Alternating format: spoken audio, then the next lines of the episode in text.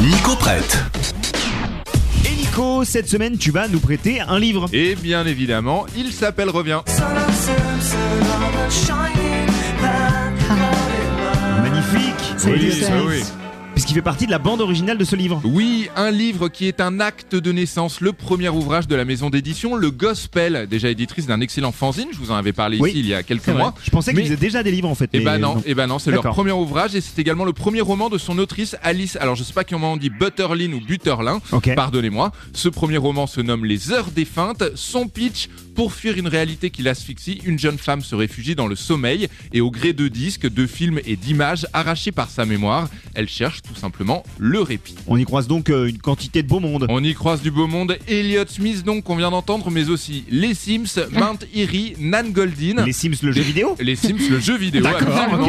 Euh, des artistes beaucoup plus que de simples références ou clins d'œil, puisqu'ici, l'autrice ne se contente pas de citer pour faire cool ou pour se prétendre plus sophistiqué que le lecteur, pas du tout.